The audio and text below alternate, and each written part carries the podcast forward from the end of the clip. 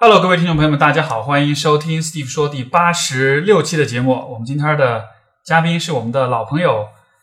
脱口秀大会的导演 钟二怪同学，对，同时是资深娃学家，同时资深娃学，哪个娃学？就是啊呀哇哇的哇，你是什么？是博士还是硕士啊？不是，但是我有读过他的书，哦，对，已经已经是超过很多人的水平了。所以所以说，本来做这个 脱口秀大会就已经是一件很幽默的事儿了，然后你现在幽默一把，就拿了娃学的博士学位，成为高端学者。对对对对对，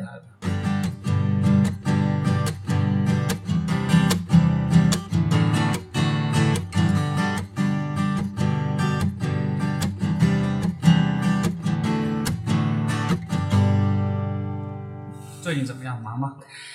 嗯，我们因为现在没有在做喜剧的这个电视的项目嘛，所以就呃接了几个小项目在做，嗯，所以还不是特别的忙。就之前之前脱口秀大会还是蛮火的吧？对脱口秀还有吐槽都挺火都的，挺像嗯，基本上李诞、池子这些算现在算是比较算一线嘛？一线明星嘛？啊 是我们公司的一是些你，们公司的一些啊对但就但就他们还是从这个这个 show 里面就还是算是走出来了，对对对现在比较有名了。嗯嗯因为我看嗯他们好多广告那个，嗯，很多粉丝，嗯，是的你，的粉丝也不少，好像。我没有，嗯，我我的粉丝都是都是你们的粉丝，都是。好呗，那那既然你说到是资深的娃学专家，那这个能解释一下吗？因为其实上一我们上一次录节目的时候，你嗯你没有提到这个事情啊。这次突然就是怎么就入坑开始帮他卖卖面膜了吗？他的面膜已经不卖了，他自自称说，因为他的那个彩妆生意一直都在亏钱，就是说，因为我们质量特别好，所以就一直在亏钱，就自己这么说，然后所以就不卖了。我之前我之前听到一个传闻 说嗯他要去 MIT 读心理学博士。What？那他最好去，他真的应该去一下。他这种人要是他要是去的话，可能别人还是愿意收的，因为他很有影响力。对对然后对，就你知道就是是的而且他真的读很多 paper，就是他是一个海量阅读者，嗯，而且他其实真人还是挺聪明的。虽然我没有接触过啊，但是就是我看了他的书，然后我不是挖学了吗，我被吸粉了。你被你被转粉了，你路转粉，那我给你划清界限了。因为因为因为之前那个就是微博上就是那个姜思达，他对对对他那个透明人嘛，他他那个视频嗯完了，然后我写了一个很长的微博，我知道，嗯，我特别同意。去对我，我觉得一定要客观的看阿雅娃娃。是吧？，对，就是他是他是有很多面的，他真的是有很多面的，说的好像你跟他是私交，也没有完全不认识。但是我和但是就当然我知道你不觉得好奇吗？就是你觉得如此荒谬的一个错误，竟然有如此大的一个市场。就我我觉得是两方面，嗯 一方面就是像你说的，就嗯一个这么大市场；另外一个就是，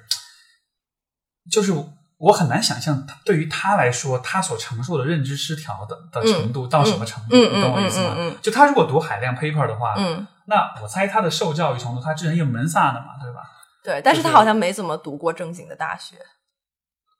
对，就是他没有接，就是接受到像我们那种正统的学术的教育。我我觉得 OK 啊，但是就是如果嗯你读很多东西的话，嗯尤其如果你是读论文的话，嗯就是我觉得会培养你的思考、思辨能力。对，因为论文应该说，就论文为什么无聊？因为论文嗯是可能是最严谨的写作方式，就它不能更严谨，嗯，对吧？就是如果是你读很多 paper 的话，那你应该对多少能受点熏陶，对但是我觉得啊，我没我我跟他个人再再再次声明没有接触，啊但是我的感觉就是他太容易断章取义了，他很容易把一个啊东西 take out of context，然后去解读它。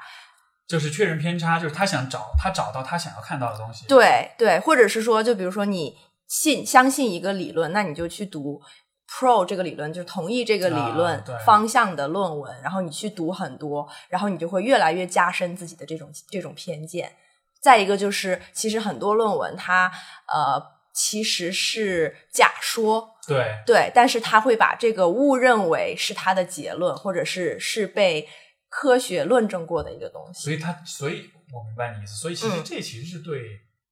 科学的深深的误解，对，对 对对全是相反的，是的，是的，是的，就是很像我们之前有很就是听说过的很多就是闭门造车的这种呃科学家，就是怎么说呢？他们就是自己在家看一看各种科普的读物，看一看各个厉害的 paper，然后就声称自己做出了重大的科学发现，就很像这样的人。这种有点像这种民科啊，那种对对就是民科隐隐隐藏于民间的那种。嗯，对对对对，就物理学什么的都有。对，我之前看更不用说什么么什么什么很多这种 bullshit，就是什嗯。么 证明了爱因斯坦是错的，对对对对对，什么什么最早发现了什么引力波，嗯。这个这个我觉得还蛮难想象的，嗯。因为就是说你得多么封闭，你得多么就是我觉得是很容易的，我觉得很容易做到这件事情，就是因为严谨的科学思考是一件相对较难的事情。接受完整的科学训练的人，在这个社会当中其实是少部分，完整的，我觉得就是就是这比较严谨的科学、有科学精神的人，我觉得他同时面临的一个很大的挑战，就是他会一直面临很大的不确定性，嗯，因为你的所有的发现是。都是也许都是 maybe，对对对对。都没有百分之百，所以他也没有办法去创造那样的社会影响力。啊，对他也没有办法说好，我告诉你这个事情就是这样。就比如说像哎呀娃娃，他就说，那我告诉你，女人的价值就是是什么 MV，就是什么所以，所。以，所以，就我前、前段时间我就写个文章，就嗯讲说，一就那个是关于原生家庭，因为你知道最近很火，对吧？这个嗯武志红又上了那个奇葩大会啊，就反正就这个话题一直很火了。但是它火的原因，我觉得恰恰就是在于说，在这个问题上，其实因为很多人会去关注这个问题，嗯可能多半是因为他自己有 issue，他自己有问题，嗯对吧？他可能自己心里面很痛苦或者怎样，嗯这些痛苦会驱使着他去关注这个方面的问题。是而当一个人很痛苦的时候，他最需要的是什么？是共鸣。对，安慰说，是安慰，是心理按摩。嗯所以说，那种对于对于这个问题的探讨，你看比较掌握话语权的人，基本上都是那种，呃，像比如说之前的豆瓣上父母皆祸害这样的小组啊，比如说巨婴巨婴国这样的书啦，就很有共鸣。哇，对你写了之后发现。这个跟我对我父母的那种恨特别特别的嗯契合，所以就就火了。但嗯实际上，恰恰这就是伪心理学存在的一个温床，就是因为人们特别想找到一些东西去，嗯所以我觉得像艾娃也是类似，因为他关注是恋爱关系，对，他很类似。他很尤其我不知道，就他是不是更多关注是就像分手、像挽回这样，对对对对对，就就是其实也是很痛的利用人的痛苦，呃，和贪婪吧，应该说所以嗯趁人之危的感觉啊，有一点点对。但是也有相当一部分的人，就是属于刚迈入这个社会，没有什么婚恋观，完全不了解一一张白纸，然后他有一个非常非常强的观点，对，而且呃，他认为自己是很对的，他不像一个正经的这样的一个专家，他会说哦，那这个事情我们是不确定，但是我可以告诉你有多少种可能性。他说就是这样，是就是这种可能性，这个是唯一正确的，其他都在骗你。然后别人之所以不这么告诉你，是因为呃，他们不想让你知道。然后我是为你好，我告诉你你不想知道的事情，但是这是真实。我觉得我觉得我觉得你还蛮有天赋做这个事情的，这个话术学得创立非常对，创立这种学得非常邪教，对对嗯对，不不，但我明白你意思，因为呃，就昨天，因为昨天晚上，昨天周五，昨天晚上就我刚好做了一个知乎 live，然后呢，呃，也是讲原生家庭的问题，然后你就看到就是很多那个很多人他提问，因为他那个互有互动有提问，就很多人提问就是他问的都是非常非常具体的问题，因为这个因为这个 live 是讲就是说呃。相当于是父母可能掌控感过强，或者是界限感缺乏，他不尊重我，他过度关怀，就大概是这样一个方向的很强势的父母怎么面对这个问题？哇，感觉我可以去听一听。然后就然后就很多的听众他提问都是问非常具体的问题，嗯嗯嗯比如说我爸妈现在催婚，我应该怎么办？是比如说我跟他们沟通，他们不听，我应该怎么说？嗯就他是在寻找一些很具体的操作方法。对，他在找一个答案。就对对，就是，然后就是，其实，在整个讲的过程中，就不断有人在提这样的问题，但是我就我就觉得很无奈，就是说，因为实际上，比如说放在咨询里面来说，真正会帮助你的，其实不是去给你这些具体的问题，嗯而是说我能够帮助你建立起一个对整个这个问题的一种比较系统的一种认识，嗯就是。它到底是怎么回事，对。对吧？父母为什么是这样的？嗯。然后这个样子的话，可能你你就能够具备自己去一个一个破解这些场景的问题。嗯嗯，但是你看到很多人，他其实就他更感兴趣的是你告诉我实际方法，就他想要一个单一的方法，干货。对他的干货，对他不 care 那个说背后的嗯。原理是怎么着的，他要那个大白话。就对，嗯，所以是。所以这样就很这样就。如果你善于那个东西的话，你很可能现在就像哎呀娃娃一样火了。哦，对对对，是，所以可能就也许娃学可能也是。对你，因为我关注了哎呀娃娃的公众号，对然后就是会被我朋友骂。我就是那个我我那我前两天就看那个公众号，它会显示多少个朋友关注，对吧？好像我的。你是不是有三十多个关注？哦，那我是之一。然后有九十多个关注咪茫的。哦，哇塞！可能可能是因为很多人是那个做新媒体的，对对对，是是是。就你反而对我之前就是有我有一个特别聪明、特别精英的朋友，然后他就是有一天发一条朋友圈，说我竟然有一个朋友关注哎呀哇哇，是谁 站出来我拉黑你？然后不敢说话，对，很害怕。但是就是你你要去。关注他到底在说什么，要知道大家为什么会喜欢他，为什么会去信任他，然后你你要去先了解他，才能把他打倒。没错，对，这其实是我觉得特别重要一点，就是说，当我们有敌人的时候，我们就会彻底的封杀。但实际上，不是英文里面有话说 “keep your friends close, keep your enemy closer” 这样你才能就是说你朋友近，但是你敌人应该更近，对，这样子你才能更了解。对。所以推荐大家买《完美关系的秘密》。不要买，不要买，不要买，真的是很可怕。对，然后但是但是但是，我觉得可以也可以买，因为实际上我看过很多的，像比如说我们讨论这个问题，很多粉丝都说，就其实不少人的心路历程，他会留言里会讲，他说其实都是什么呢？就比如说刚毕业的时候，那时候没什么概念，会看，哎，觉得很有道理。但是随着经验，他自己生活经验积累，慢慢就觉得啊，这些东西越来越没有吸引力，到最后就完全。就好像是有一个过渡，对正常的社会会把你从那种邪教中救出来，就其其实是可以的，嗯，对对对，好像会慢慢过这个阶段，对对对对。然后就刚才说看他公众号嘛，然后他就会有一个特别特别详尽的问答的这么一个每个周的这种类似专栏，然后就是他事无巨细的去解答所有的小粉丝特别特别特别细的问题，就是。啊，我跟我老公呃结婚了，然后之后我是多少岁，然后我给自己打多少分儿，我老公多少分儿，每我们俩每个月赚多少钱，然后我胸多大，我是是不是独生子女，就是 这些信息一定要给他，好像不给他这些信息他是不会回的。嗯，对，就是你一定要给他，然后而且你要发你们两个的照片给他看，这样他就知道你不是在瞎打分。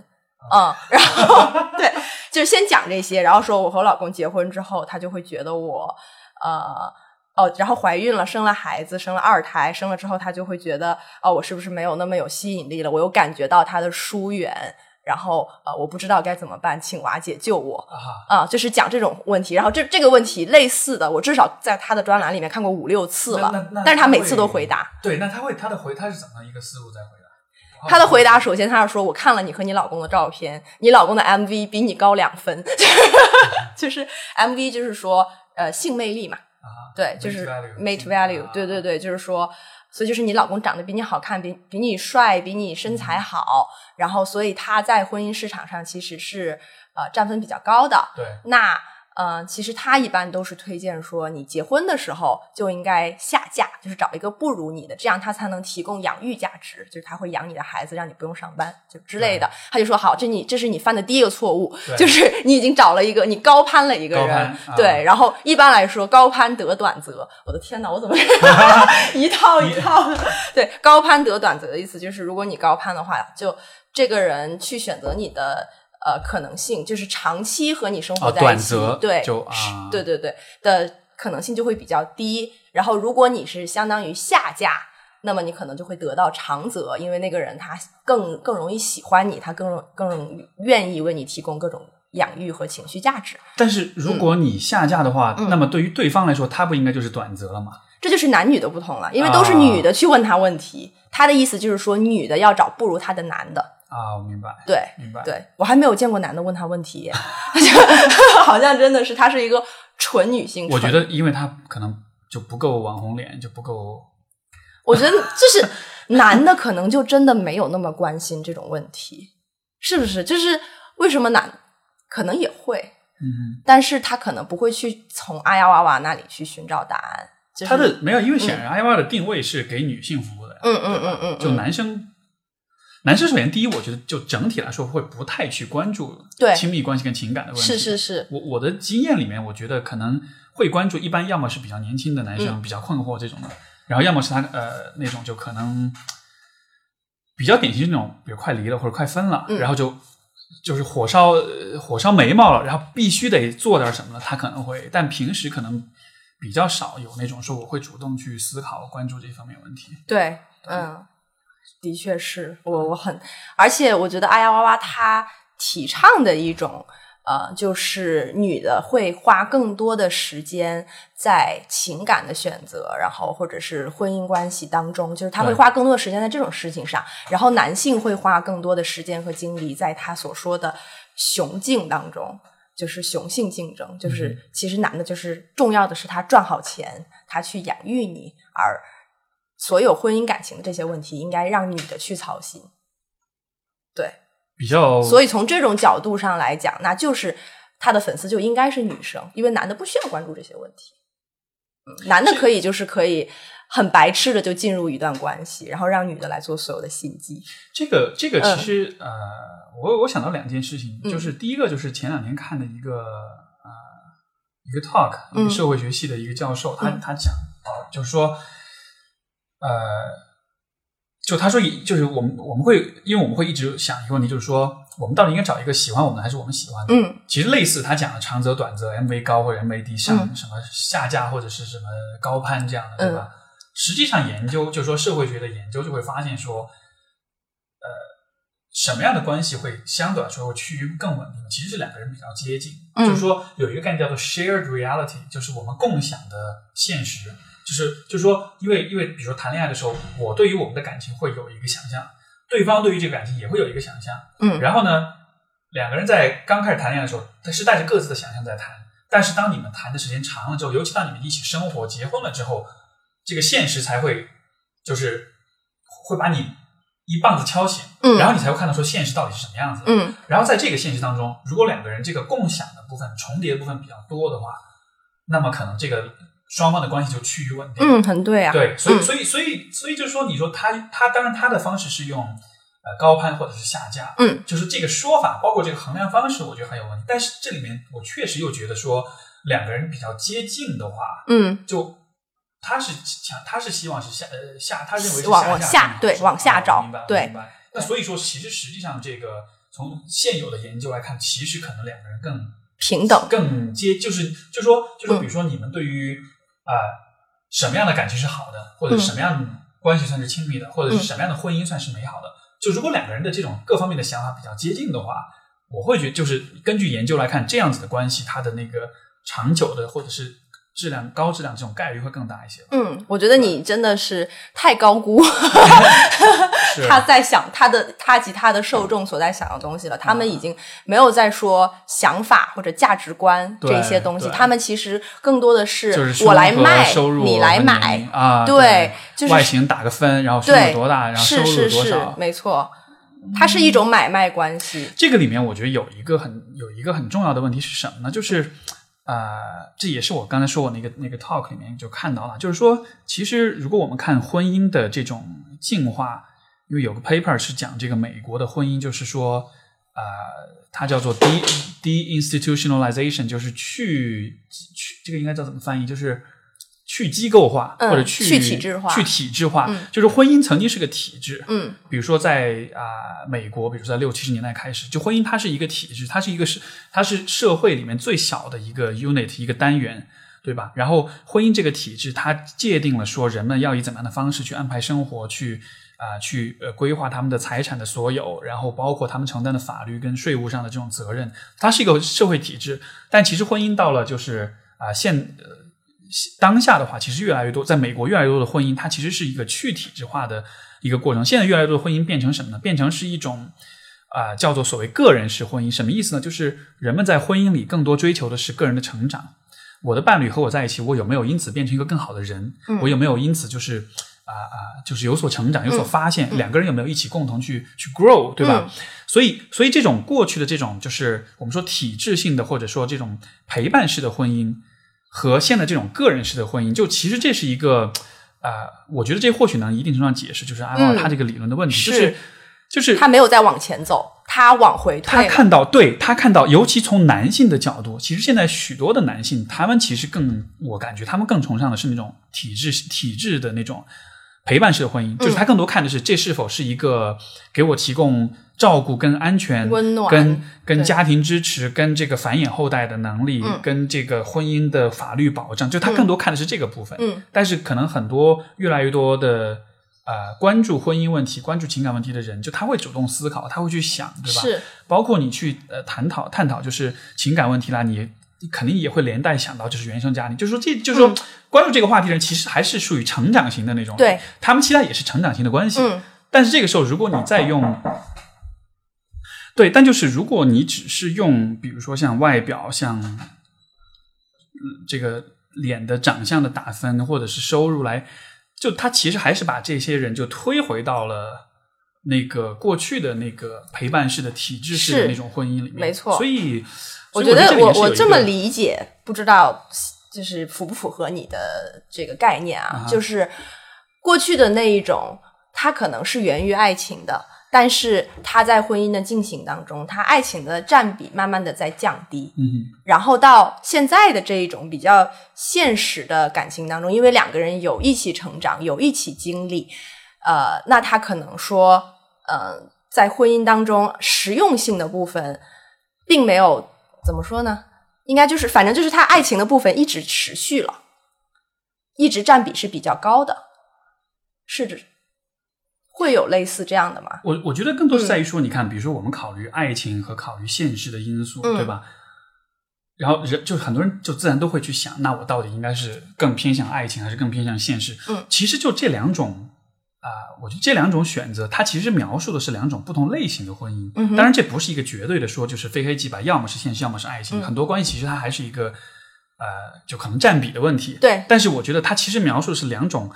不同思路或者不同侧重点的关系。一种是强调你强调爱情的时候，其实你强调是关系质量；对而强调关系质量的时候，你其实强调是个人成长的问题，对吧？嗯因为高质量的关系是需要你自己个人先有比较好的这种成熟心智的成熟度，是，包括两个人要长期的能够维持高质量关系，嗯你肯定是需要就不同不停的就是共同进步、共同成长，嗯对吧？那么如果你只考虑现实的问题，你其实就是往另外一个思路上面走。嗯所以嗯，所以我觉得点是在于，我觉得做这样一个区分很重要。就是当我们探讨婚姻的时候，我们不做这个区分的话，嗯，很多时候我们就会得出很多很矛盾的信息。对对吧？就比如说，我们就没法回答现实跟爱情、面包跟爱情这样的一个，对，就你没法回答这个问题，因为其实你想想看，其实都重要。嗯如果你是一个呃期待陪伴式婚姻嗯的人的话，那面包显然是很重要的。嗯如果你是一个期待个人式婚姻的人的话，那么爱情显然是重要的。对是但是这两个人对，就这两个人，如果他们把他们放在一起做交流讨论的话，如果他们不不阐明我是期待哪种关系的人的话，他们就聊不到一块儿去，就嗯他们就没法调和他们之间这种矛盾。是，就就其实这个就相当于是，比如说，呃，一个人喜欢吃肉，一个人喜欢吃菜，嗯两个人去餐厅点菜，肯定会没法统一意见啊，因对为因为我们都各自没有讲明哦，我喜欢吃肉，你喜欢吃菜，我们只是在讨论哪个菜比较好。嗯那这样的情况下，你肯定不可能就说嗯。肯定是会有很多的冲突，有很多有很多矛盾在里面的。我之前提到有爱情这么一个新鲜的概念，首次出现 在我们这一次的播客当中，是因为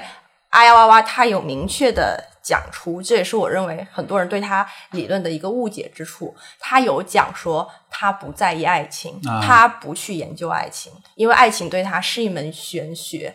爱情这件东西 是没有办法通过他的那些理论或者是总结这些，就是无论是他还是任何人，他认为都是很难甚至不可能，呃，把它理论化的，所以他不去管这一方面的事情。这他很有趣啊。对他不做这个讨论，所以你看他所有书的名字就是完美关系啊，什么就是男人女人啊，或者是各种什么配偶这一些东西，他从来没有讲过爱情，他讲的永远是婚姻，是关系，是你们之间的这一些冲突啊，然后呃这种长久的一种联系。所以，所以我能否说，其实他、就因为刚才你说到为什么他有那么大的受众跟市场，嗯我倒是觉得他是应该有，因为世界上、这个世界上这个社会里，其实有很多人他就是期待那种陪伴式的关系的，对，而他不讲爱情的时候，他其实就刚好和这一部分人的没错，那种期待就对接起来了。嗯，是所以他那套思路其实是可以在这些人当中是可以 work 的。完全是可以的。对对，所以就是，而且你要是仔细想，它不仅有 MV，它还有 PU 这个说法，就是 paternal uncertainty，、就是说你不仅是你要。呃，你的各种条件，你在婚恋市场上的条件要好要高，而且你还要温柔体贴，你要善解人意。然后这件事情，这个 PU 到底是就他应该怎么理解？从你的就是说娃学资深娃好学专好好好家角度讲一下。这个东西是一个进化心理学的概念，啊但是完全是我可以几几乎可以说是完全没有科学依据的，因为它并不是一个受受过很很强的这种实验性的这种。因为因为进化心理学就插播一嗯下，因为进化心理学的问题就在于它其实是一种呃，就它不能被用来解释个体的具体行为，嗯它只是能用来被就是用来解释一些呃种族或者是群体的这种普遍的一些呃是。一些特征或者一些现象。对，对，就比如说，呃呃，我们会说这个，呃，比如说男性会因为他的因为他的精子数量会比较多，嗯，然后他可能也许哈、就是从进化心理角度会觉得说，啊也许就觉得男人会尽可能多的繁衍他们的后代，而女没错没错性一个月只有一个卵子，对怎么样怎么样，这是就这是一个呃关于我们这个物种的一个特征，但是你不能因此就来说。这个男人他很花心，是因为他有很多金子，他需要到处去播种，就这个逻辑是不成立的。对对对对，因为嗯他因为进化心理学是对，相当于是它是对大规模样本的一种理解跟分析。是我们说遗传，我们说进化心理学，其实都是这样的。但是你把它放到具体的个体行为，是嗯这是绝这是绝对说不通的。嗯嗯所以嗯 OK，anyways，然后所以你刚才讲 PUMV，对对对，然后 PU 就是，其实就是说，如果呃，我跟呃我的男朋友对，然后呃我们有一个小孩，对。或者是我的老公吧，然后那么这个男这位男性基本上没有办法百分之百的确认这个孩子是他的，在没有基因测序存在的年代来说，对，对。所以他就会有这样的一个疑问，一直潜藏在他的心底，就是我是不是在给不是我的孩子提供养育价值？因为在相对来说比较久远的年代吧，这个孩子都是爸爸养的，因为妈妈是不大上班的。对吧？然后这也是阿呀哇哇的一个理论的一个小基础，就是说，狩猎采集的年代，男的出去打猎，女的不知道在家干嘛，对对，可能就是织织衣服什么的。对他，而且他一直把这个、呃这种假设用到了现在，就是他很多时候是假设这个女性不参与所谓的雄性竞争的。是他他把雄这个东西叫做雄性竞争，已经很明显的体现了他会把这个所有社会上无论工作啊还是学习啊这些东西，都把它当做是男人的事情，女人在家里面自己做自己的事情就好了。啊、a n y w a y 反正，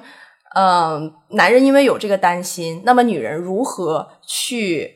消除他的这种担心？那么他的办法就是，他要不断的告诉这个男人，我真的很爱你，我我会对你忠心，然后我然后会对他从各不不只是语言上，然后行动上对他很温柔，然后很勤劳，让他知道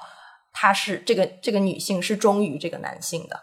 嗯这样这个男性就会觉得说，哦，那他是忠实的，那孩子应该是我的，那我就要为这个孩子的母亲和这个孩子提供该有的养育价值。那所以能不能说，对于他来说，所谓的爱情就是忠诚的表现？因为他不讨论爱情，但是但是实际上，但是好像实际上是婚姻一个长久的婚姻。对，但是实际上从他的角度来说，当他在嗯就在他的角度来看，当你一个女人要说服男人他的 PU 是很低的时候，嗯他好像就是用像是像像像爱情的这样的一种对忠诚伪爱也好情在乎。对，那这个这个很 bug 哎，他说他不研究爱当情，当你没有爱情的时候，你就会去用类似爱情的东西说服自己那是爱情。啊。我觉得是这样的，那所以，如果他说服了这个男的，就就、嗯然后呢，然后就会他要一直说服他呀，这是一个很长久的过程呀。这是这是你在这段婚姻中，如果你想要让它持续，那么你就一直要保持，首先你的高 MV，其次是你的 DPU。那如果比如说我做了个基因测序，确实是我的，然后呢？进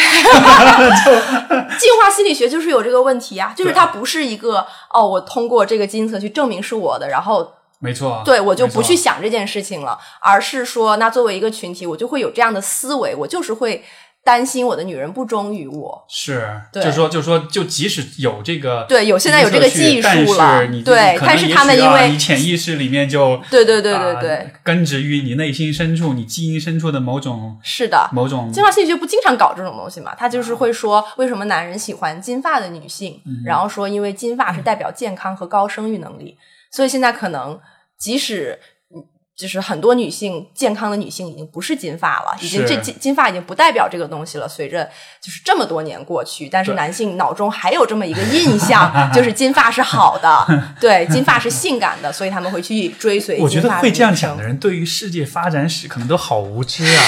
因为就人类社会从从非洲走出来之后，经历了多少年的这种，就是各个族群的这种，嗯就是我们迁徙到各个大陆或者是各个区域，，对，过了这么多年，其实进入了完全截然不同的各种各样对的。，包就尤其是现在互联网社会发展的多快啊！而且其实这样的说法，我觉得还有一个很重要的 bug，就或者说一个漏缺一个漏洞，就是说它其实不考虑现在的社会跟文化对于人的这种影响。没错，没错对吧？错你，说喜欢金发，因为所有的 Playboy 的封面都是嗯，那个呃花花公子的这种玩玩伴，这些女女的都是金发，所以就就说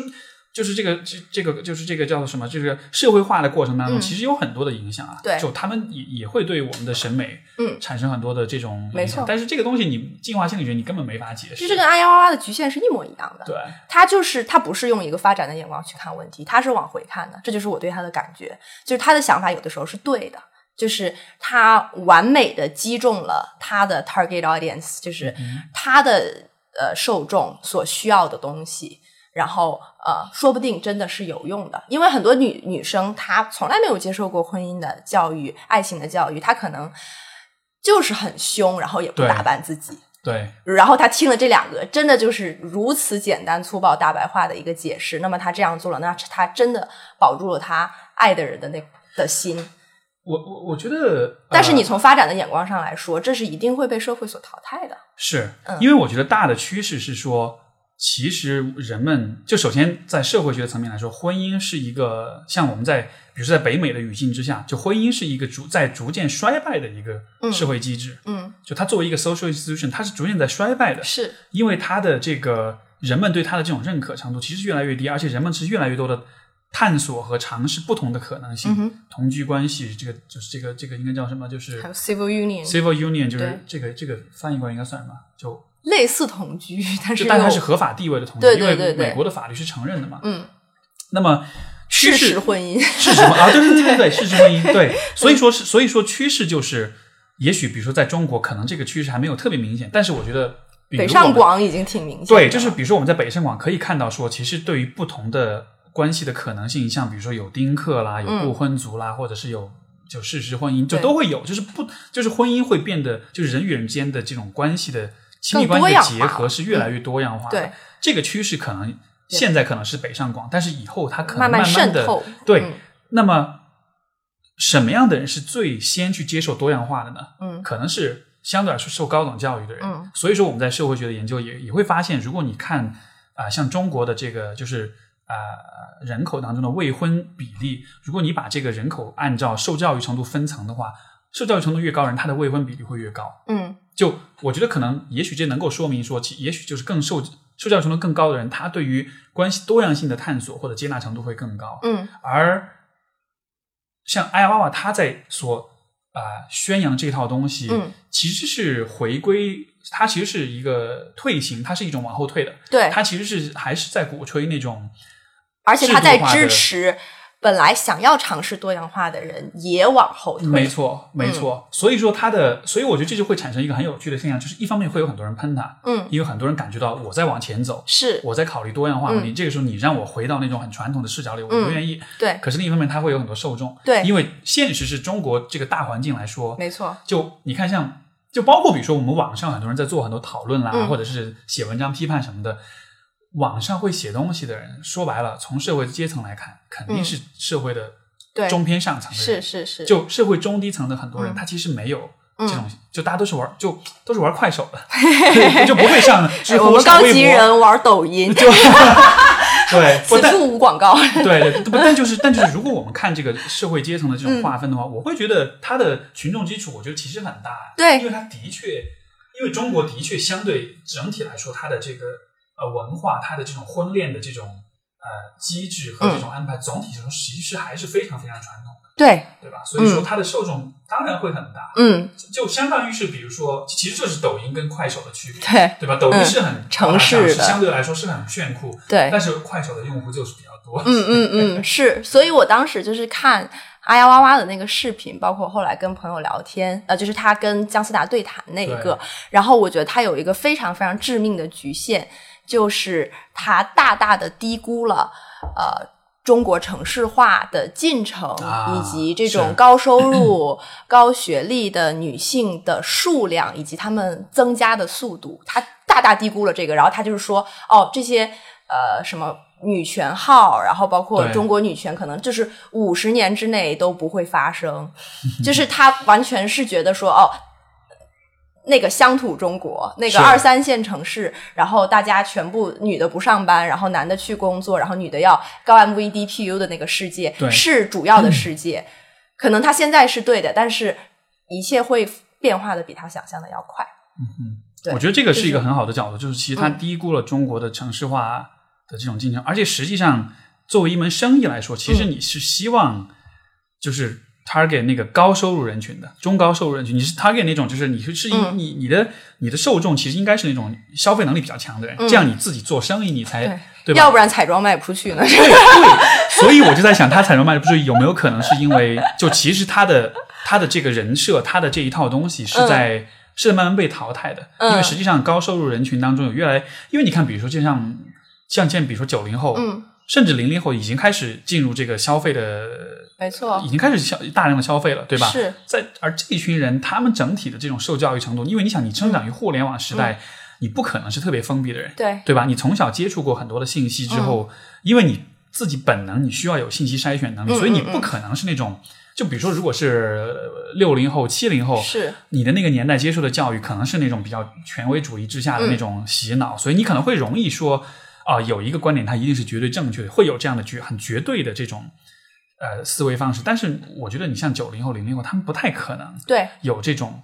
就是轻信权威、轻信某一种嗯。观点的书，所以我觉得这个角度，他未来的，我觉得他的未来其实是是走下坡的，嗯，是走下坡路的。是。对，除非他转型，但他转型的话就是自己打脸，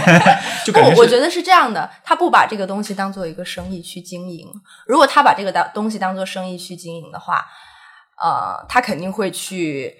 去追寻那些高级的受众。对那么，我是觉，我是真心的觉得他自己相信他那一套东西。对，就是你也写是你必须得你必须得相信才行，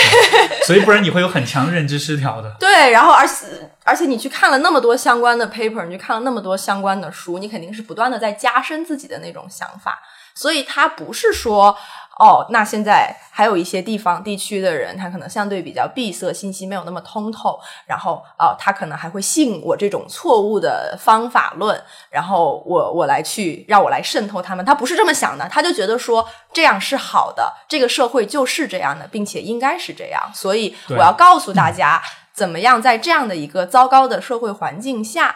给自己争取更多的利益。他是向着好的，只是他自己的想法出现了一些局限。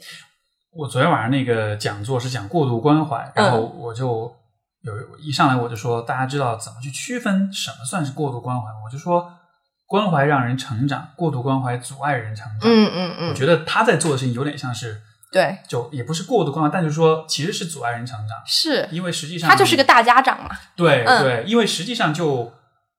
呃关系的发展或者说是关系形态的多样化，我觉得这是必然的趋势，嗯因为人的个体化、个性化会越来越强。嗯，经济的发展会让人们有越来越多的选择，他的自主意识、他的独立意识，是他在各个方面的品味。像比如说，现在这个很明显的一个趋势就是，如果你看消费市场，像比如像像 fashion、像时尚市场的话，这种很多 logo 的东西已经不受欢迎了。嗯。现在其实细分市场越来越多，人们嗯。越来越喜欢更，尤其年轻人，他会越来越喜欢更小众的这种亚文化品牌，没错，不再像以前那样全部都是啊 LV 啊，都是 GUCCI 啊对。什么的。人就是会越来越细分，所以任何一个领域的细分，我觉得都是最终的一个必然的方向。嗯。因为这个就是一个我们说的大这就是宇宙的一个，就是我我比较信奉道，就是道家思想，就是是有道这个东西存在。我觉得这其实是道的一部分，就是、嗯就是世界事物永远事物的发展，就意味着它永远都会变得越来越细分，越来越细致，嗯越来越多样化。嗯你看生态系统也好，你看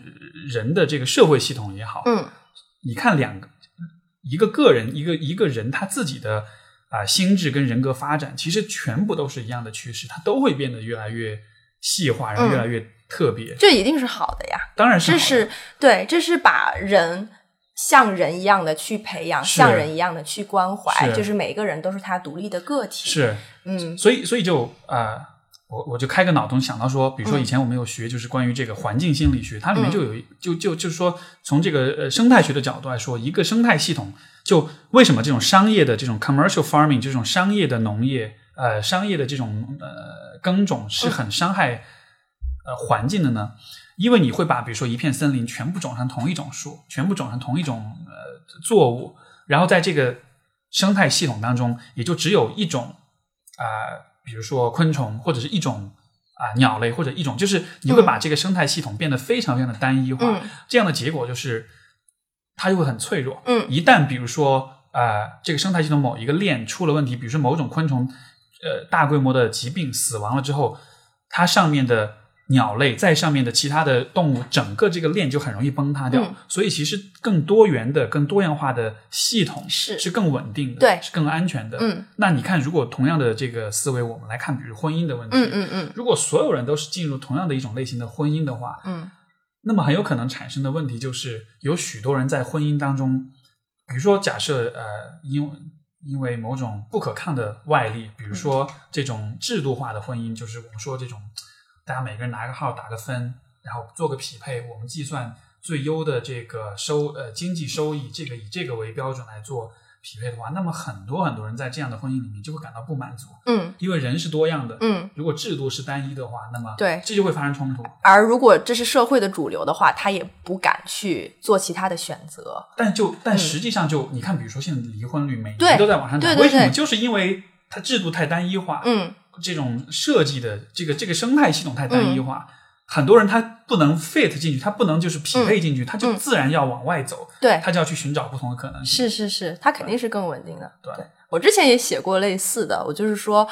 即使是你是想呃从进化心理学还是什么的角度去讲，你是呃或者是说社会达尔文主义这种角度，你想要生存的更好，那么你的方法也应该是往外走。对你要去发展，你要去进步，你要主动的去走出去，而不是待在一个小小的空间里面，就是呃活活在自己的世界里。就是就是我其实是就其实或者换一个角度说，就是你得创造自己的规则，而不是去玩别人的游戏。对对对对啊，我其实特别，我个人是特别信奉，就嗯从个人哲学的角度来嗯说，嗯嗯对，因为你看很多人就，就像比如说那个我刚毕业的时候去工作的时候，然后嗯。那会儿就就打工嘛那种的，然后这个就是一个让我非常痛苦的阶段，因为你就会看到说你不管多么努力，你都还是在玩别别人的游戏，就这个规则是别人来写的，嗯嗯而这个规则就会让你，它就会。就是 dehumanize，它就会去去人性化，它就会让你失去你的人性，它只嗯。会把你变成一个机器一个一个机器，一个一个部件，一个螺丝，一个群体的一部分。没错，嗯，是。那也许有些人他的性格、他的取价值取向适合这样，但嗯是我会知道说我不想要这样子。是，这是让我很痛心的一件事情。所以就是为什么我一开始的时候我去看阿呀哇哇的东西，然后我是觉得说好，那他说中了一部分人的心里话，他给他们提供了就是一个他呃问题的解吧，不管是呃我们觉得是好的还是不好，但是他解释了这些问题，对。我对他其实是稍微有一些正面的想法的。对，但是当我反过来看的时候，呃，我就是其实是有一件很痛心的事情击中了我，让我开始真实的讨厌他。就我我比别人多走了好几步。是，嗯，就是我会经常看他的公众号，然后他的公众号里面会有一些受过非常高等教育，而且啊生活在一线城市甚至是海外的人，去问他关于婚姻、爱情的问题。然后这些人他已经走到了一个比较好的社会，一个多样化的社会，一个可以有自己游戏是规则的社会，他已经不需要。就是 survive，就是很努力、很努力才能活下去了。因为其实他的 i o 的主要受众是那些需要很努力才能活下去的人。对吧？他他需要贩卖自己才能活下去的人，那这些人已经走到了社会的前端，他竟然觉得说，哦，因为阿呀哇有很多粉丝，他说话很笃定，所以我愿意去相信他，啊我愿意走回走回到已经被淘汰的那个模式当中去，去给自己一个看似更安全的解答。就让我觉得很难过，主就是如果没有他的话，这件事情可能不会发生。很多人就在他他的影响不会有这样的下选择思维了主动退化。对对对，真的是这样的。然后 就是让我想到，其实我之前在美国的时候，一个个人经历吧，就是我有很多很多年纪比我大很多的呃这个当地华人朋友，然后他们的小孩都是从小就在美国出生长大，接受最好的教育，然后。我的这些朋友，他他们呃去教他们的小孩的时候，就说你以后只能选两条路，要不然你就去做律师，要不然你就去做医生。对，嗯，就是说，你已经是在一个如此进化、如此高级、如此自由的社会了，可能是世界第一的的这种社会对进化的程度，然后你还把小孩子给圈在了你认为对的这两条路里面。就是已经不是说我这样是为了让你活下去，你只有这样才能活下去，而是他就是觉得这才是生活的方法。我觉得这跟去信阿呀哇哇的一些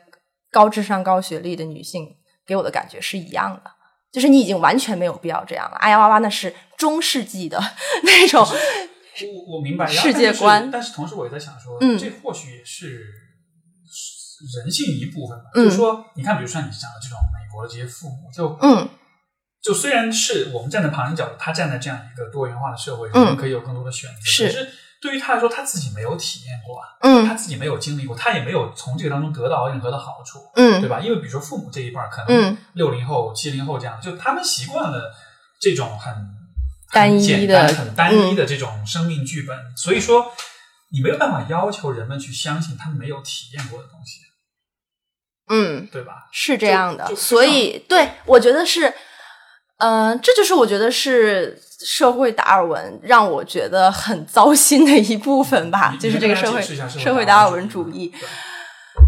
就是就是英文的 survival of the fittest in，就是在从社会学角度去解释，就是说只有最适合的才能生存，然后其他的都会被淘汰掉。然后，那么你去怎么去适应这个社会呢？哦，好的，好，OK，嗯，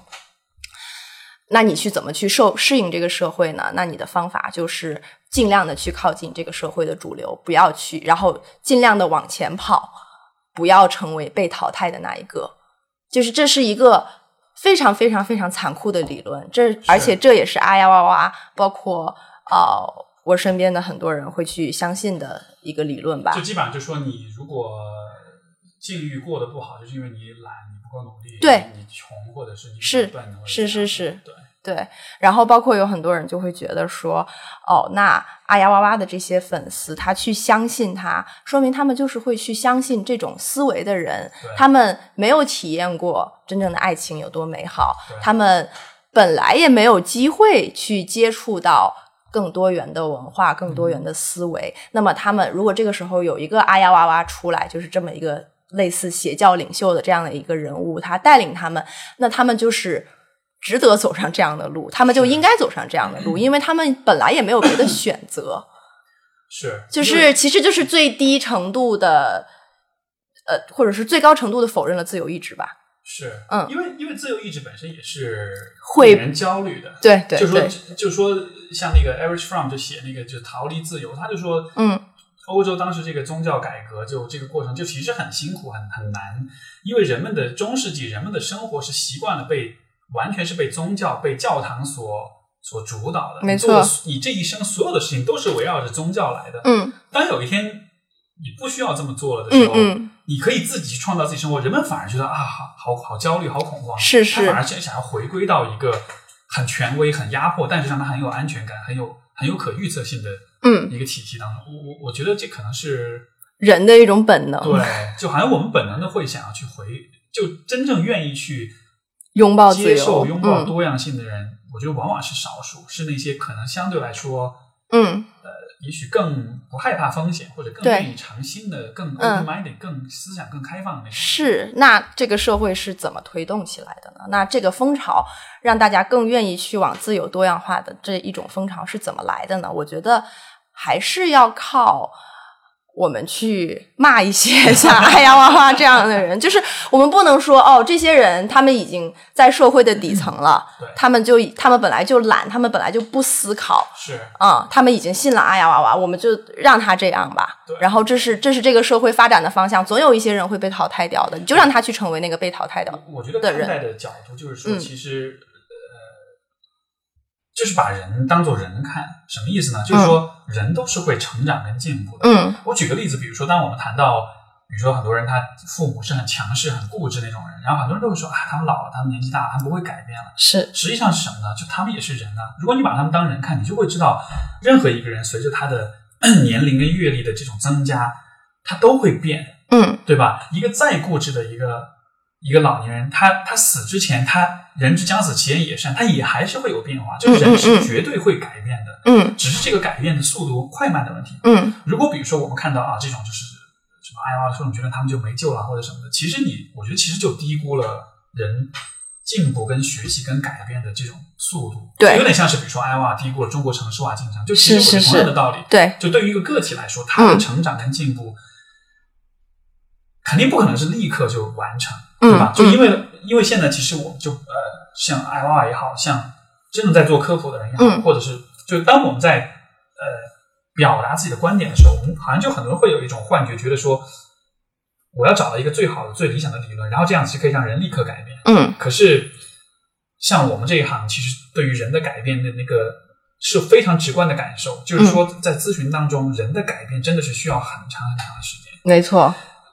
所以现在其实看到很多像这种什么知识付费啊，很多 KOL、很多大 V 讲 这样的理论、那样的理论，嗯。什么三十天顺便，然后什么二十天怎么样，我都觉得永远就是，我都是觉得这都是非常 bullshit 的东西，嗯。就是因为人的这种改变，像比如说举个例子，就是很多时候我咨询里面会发生一件事情，就是比如说某一次咨询，嗯我跟来访者讲了某一个东西，一下就有那种醍醐灌顶的感觉，嗯，然后来访者就会觉得我以后的生活就会从此不一样。哈哈哈，如果是有一个转折点，对，就好像是有一个突破，有一个醍醐灌顶的感觉。如果是一个新手咨询师，他会真的觉得哇，好开心，好兴奋。但如果你是有经验的咨询师，你就会，你也会为他感到开心，但同时你心里面会会有一个念想，就觉得你走着瞧。啊，就是会有这种疑虑，对，因为实际上人的改变不是说你想通一个道理，嗯你知道一个理论，知道一个什么方法，你就能变。人是一个很复杂的动物，对吧？所以任何一个，我们还是从就是从系统的系统理论的角度来说，嗯任何一个复杂的系统，它要改变的话，你只变一个点，周围的那些跟你连接的那些因子，他们会倾向于去维持稳定，他们会把你嗯拉回到你原来的状态里面去。嗯除非这个系统本身很简单，对吧？如果在一个很复杂的生态系统里面，比如说呃，比如说我住的这个房子是一个小生态系统，然后我有一天想要把所有的蚊子全部都灭掉，嗯对吧？我把这个蚊子灭掉了之后的话，这个生态系统是否就会发生变化呢？实际上不会，因为是因为有很多其他的，假设我的房子有很多的昆虫或者是什么的，这些物种之间的这种互动，它会去倾向于去恢复嗯原来的那种稳态。嗯就任何一个 system，任何一个体系，如果它足够进化、足够稳定、足够成熟的话，它都会倾向于去恢复，它去 restore。就像比如说人的心智也是这样的，嗯如果一个人的心智发展很成熟的话，他如果遇到一个外界的刺激，他可能一下会有点呃受到影响，但是他慢慢他是会恢复的。嗯所以我觉得同样的道理，就是如果人要去做改变的话，你的自己的个性、你的生活、你身边的人、你所生活的生活的环境、你的父母、你过去的经历，所有这些，它整体构成你这个人这样一个系统，嗯而这个系统永远都会倾向于去维持稳定，去嗯维持回到原有的状态。嗯所以，anyway，就是我想表达意思就是说，比如说我们现在看很多人会讲的这种科普的东西啊，如果怎么样做，你就能怎么样。嗯我看到这种东西，我都觉得，尤其就是呃伪科学，呃，我觉得共同的一个写写作创作的一个公式是什么呢？就是勤奋主义加反智主义。嗯就是一方面他会宣扬说你不够，你你不好，是因为你不够努力；另一方面，他会告诉你啊，我的观点才是对的。对，就是反智主义，就是说你不要去想更多的东西，你得你得听我的，我才是最对的。你看很多的这种伪科学，他否认人和社会的复杂性。对，没错，因为人们其实是有点不想去面对复杂性的，嗯他们希望事情是简单的，嗯尤其是很多人，如果他自己本身的心智的发展会比较还不足的话，就像小孩子嘛，小孩子都是希望有一个。小孩子喜欢就喜欢听童话，嗯为什么呢？因为童话里面一切事情都是一下子就对，对吧？我遇到白马王子，啪，我一下就人生赢家了。嗯嗯嗯我这个，我我杀掉这个巨龙，我拿到他的宝剑，我一下就是天下无敌，就会有这样一种幻想，天神降临就对，解决你的问题，没错。所以，所以就像你看，像比如说像怪物史莱克那个片子，我看就是第二部，我印象特别深刻，就是。那第一部嘛，就是 happily ever after，两个人就幸福的生活。但是第二部开头那个那一段，我印象特别深，就是你就会就会很多刻画他们婚后的各种哦，生活的琐事，嗯就把第一部的那个幸福的、美好的，就一下就打破了。我当时看我就觉得特别好玩，我觉得那种其实没有这么简单，其实很复杂的，嗯嗯，就就是是对一个美好结尾的祛魅。对，嗯嗯，是这样的，我没错，我觉得就是没有没有容易的答案吧。人有的时候我就会，以前我那个，我想起以前我导师他讲过一句话，他就说，就是 growing up is all about compromising，嗯。就是成长就是不断妥协。嗯嗯，嗯当时听我觉得 no，我不是这样的，我我觉得啊，怎么这么消极？但是嗯。这两年反而会更认同这样的说法，嗯。就是那种妥协，倒不一定是那种，就是你得跪着做人的那种妥协，嗯。而是说你其实会需要放下很多的幻想，嗯。就是很多事儿是完美的，是绝对的，是应该有一个最好的答案或者解答的，嗯。但可能就。也许还有很多人不愿意承认这一点吧，对。所以他们需要爱娃娃这样的人给他们做个。对，是。无论是人还是社会，我比较倾向于认为大家是慢慢慢慢的迭代，就是对。以以零点一、零零点二这样的基础，慢慢慢慢慢慢的去改变。那你觉得，嗯。呃，比如说，因为其实社会达尔文主义的这种思想，我觉得其实蛮普遍。嗯。那你觉得怎么我们能够，倒不是说是去推倒它吧，而嗯。是说，如果不是它，那另外一个选择是什么？对于你来讲，我我先纠正一个刚才我说的东西，我说 社会达尔文是否认了呃这个自由意志，其实是说反了，其实就是我觉得社会达尔文是最大程度的承认了自由意志的，就是说你要自己去努力，你要打破你生活的那个阶层和你所有的背景和 所有这些东西，然后呃，如果你自己够努力的话。其实你是可以不被社会所淘汰。那么，如果你被社会淘汰，那是因为你自己没有努力，嗯，对，是是你的问题，都是就是缺少对缺少那一种人是被自己各种社会关系啊、各种背景所影响的那一种慈悲心，缺少的是那样的一种东西。相当于是，比如说你是个无家可归者，一定是因为你你你你你是毒品成瘾，或者你懒，或者是对对对，其实阿花本质上也是会有这种想法嘛，就是他会觉得说，哦，那你没有一个好的关系，是因为呃，你就是你你在婚姻市场上的价格不够高，你的 MV 不够高，对。呃，你的 PU 不够低，然后呃，然后我觉得如果我是有之前有那么一点点认同他，那么我就是认之前是比较认同他的社会达尔文主义，我之前是一个那样的人，嗯我觉得这也是我个人的一个改变吧，啊，跟大家分享一下，因为我觉得我自己是一个呃相信个人努力的人，相信自由意志的人。我觉得人可以摆脱他所有的阶级，呃，如果他想的话，他可以摆脱之前的问题，之前所有背景所施压给他的这些东西。所以我就觉得说，哦，那如果你去信了阿呀哇哇，或者是你去信了任何的邪教，或者你去拥有了一个那种买卖型的婚姻，那你就应该去信这些东西啊。对，嗯，因为要不然呢，你从哪从什么样的你你所有接受到的渠道，所有接受到的信息都是有关这个的。那么没有啊啊呀哇哇也会有别人，这跟我当时我之前对消费主义的感觉是一样的。我觉得消费主义没有任何问题，就是即使你不劝他去买口红、去买包，那么他只会用这个钱去买更多。呃，其他的乱七八糟的东西，因为他就是一个会虚荣的人，会关心这些东西的人。如果他想要去关注更高层的东西，那么他早就去了。这是我之前的一个想法啊。然后到后来，我就也是跟朋友聊天，然后包括去反思自己，或者呃，我就意识到人最终究还是这个社会所这这个社会的一部分，是这个动物群中的一小个。对，所以你没有办法完全摆脱你的背景。但是我们去可以去做的事情，就是去改变这个背景。就是当你已经从这个游戏规则中走出来了，比如说，其实就是这个这个游戏规则的强者，比如我可以说我自己，就是当然你肯定也是，然后阿呀哇哇也是，他们是懂得这个规则的人。那么他们应该做的不应该是顺应这个规则，然后去强化这个规则，然后去残害更多的人，而是他是觉得哦，那这个规则是不对的。既然我现在已经走到了这个这个。这个等级的最上面，那么我们现在来重新建造一个新的规则，我们去推动这个社会的进步，让它不要有这个规则了。所以你知道吗？其实我觉得你这样想，这也是一种对自由意志最大的承认啊。因为在我看来，什么是自由意志？自由意志就是你对于周遭的一切和你自我是有反思的，对吧？比如说远古时代的人类，他对于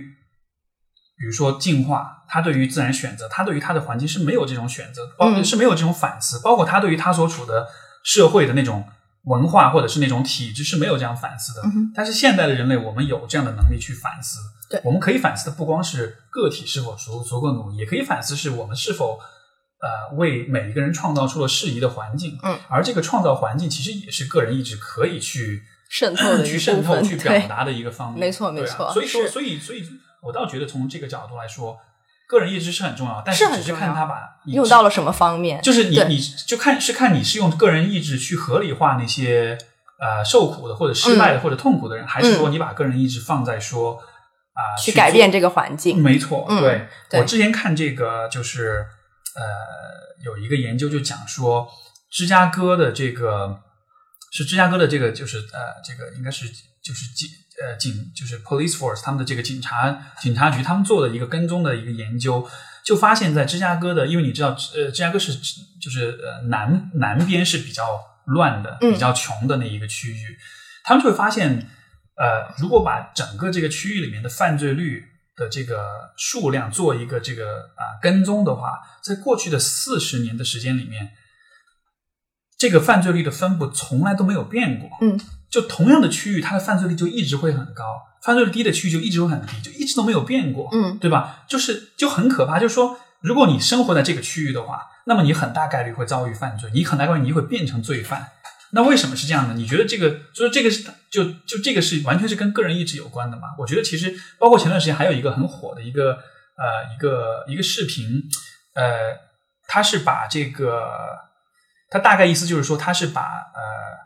他是用可视化的方式去呈现一个什么问题呢？就是出生在富有和贫穷家庭的白人、黑人和白人，嗯，他们最终成年之后，他们会进入社会的哪一个阶层？是，你就会看到他那个可视化的，就是很多小点儿代表个体，嗯，你会看到在白人家庭里面，不管是穷还是富，更多的人他是往上流动的，是往社会更好的阶层流动。而对于黑人来说，比如说，如果你出生在一个富有的家庭，你的你你最后变成一个社会中上阶层的概率也会比较大，但是总体来说，更多的黑人是往下流动的，中下层流动的，嗯，就是这样的一种差异，你你没有办法，就是只是用个人意志的问题，因为你不能说黑人一定都更懒，是你没法去就是证明这一点，对，有很多人是很勤奋，但是他就是有一些系统性的，嗯，有一些结构性的啊。一些一些一些局限或者一些问题或者一些歧视存在，对，所以这样的东西你没有办法说这一定都是个人意志的，对，没错，是有这样的。但是我觉得，如我们如果能去改变这件事情，那我们改变事情的方法就是，如果有一个人他是从中上阶层，呃，他是从比如说下层出来，然后呃，最后停在了上层，然后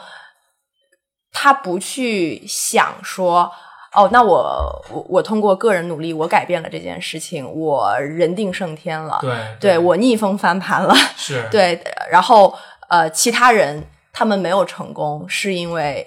他们自己的问题。他会，他要去反思这个制度的问题，然后他去，他去作为一个榜样，去改变这个游戏规则。我觉得，我觉得这里面有一个很重要的问题是什么呢？就是人的一种认知偏差，就是、嗯就是叫做 hindsight bias，就是你可以理解就是事后诸葛亮。Yeah 就是说人们会啊、呃后知后觉的去总结一些事物的经验跟规律。嗯所以很多你看，比如说很多这个就是很多人物传记，或者是很多这种讲成功学、讲这个啊哪个人很牛逼啊，比尔盖茨、乔布斯 whatever，所有的这些传记，他最终告诉你，你想要成为他吗？你就你就很努力就好了。是对吧？是是，就是回头我们后知后觉的看一个伟人的故事，嗯我们能我们都会很容易的认为他成功是因为他很努力，嗯就这个是一个我们很熟悉的一种叙事的方式，嗯对吧？我们也很容易接受，我们也会真的相信，包括很多这种成功的人。他也真的会发自内心觉得他就是靠自己努力上来的。没错，可实际上，如果你站在一个理性的角度去看的话，有很多很多的因素会决定你是否成功。嗯就比一个，如果一个很成功的大佬写一本他的个人传记，他会告诉你是靠勤奋，但是还有九千九百九十九个失败了的人，对，也很勤奋。他们也很勤奋，甚至但是为什么更勤奋对，就是如果嗯。你真的就是有有这种，比如说统计学的思维，嗯你去看这个问题，你就发现这样的解释是说是是是行不通的，因为没有证据证明，甚至会说这个，如果你去只是看勤奋，它反而是不利于你，就是 去上升去做得更好的，对吧？嗯对吧就是我们会后知后觉得总结一些我们认为靠谱的经验，是可实际上这是完全。嗯所以，所以经常会有很多那些名人传记，然后会有网上很多段子就打脸，就说实际上他老爸是谁，他老妈是谁，嗯嗯嗯对对对就实际上他就很容人很容易做错误的归因。没错，嗯像比如说那个就是那个那个那个 Donald Trump，他就说他说啊，我是什么美国精神的代表，然后一步一步走上来，就是拜托，富二代也对，富二代呀，你第一桶金是老爸给的呀，几百万美元，对，是他会说啊，我只是收到了一个小小的一点支持，几百万美元小小的支持，拜托，是，嗯，对所以还是要承认这个系统的复杂性。对，嗯，不是任何单一的解答或者单一的理论。但是人就很怕这个东西，嗯人们很怕一个事儿没有一个清晰的解答，对，所以人需要邪教啊，是对吧？需要一些就是能够给你一个简单粗暴的答案的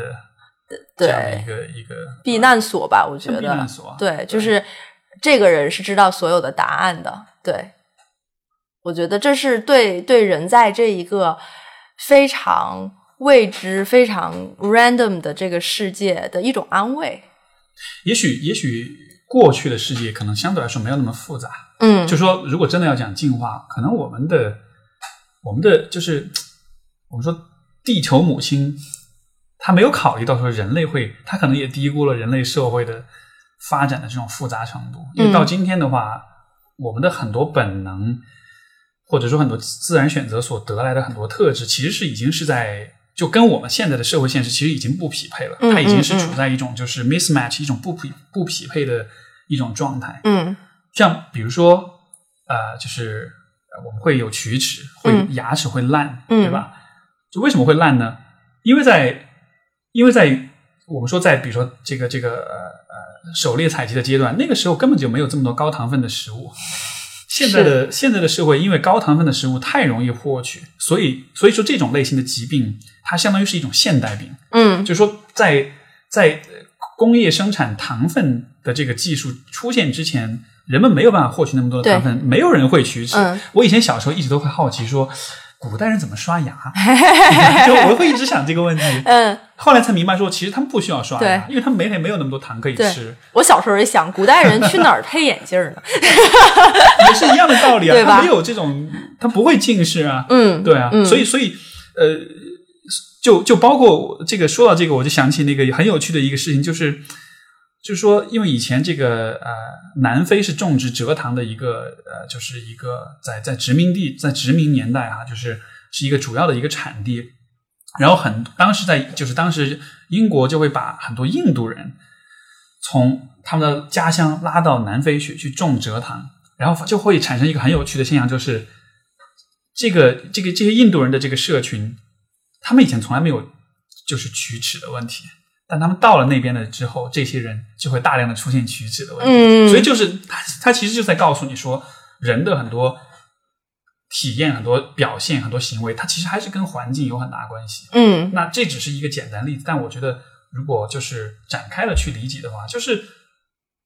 我们面对现在这样一个越来越复杂的社会，其实我们会有很多很多的行为是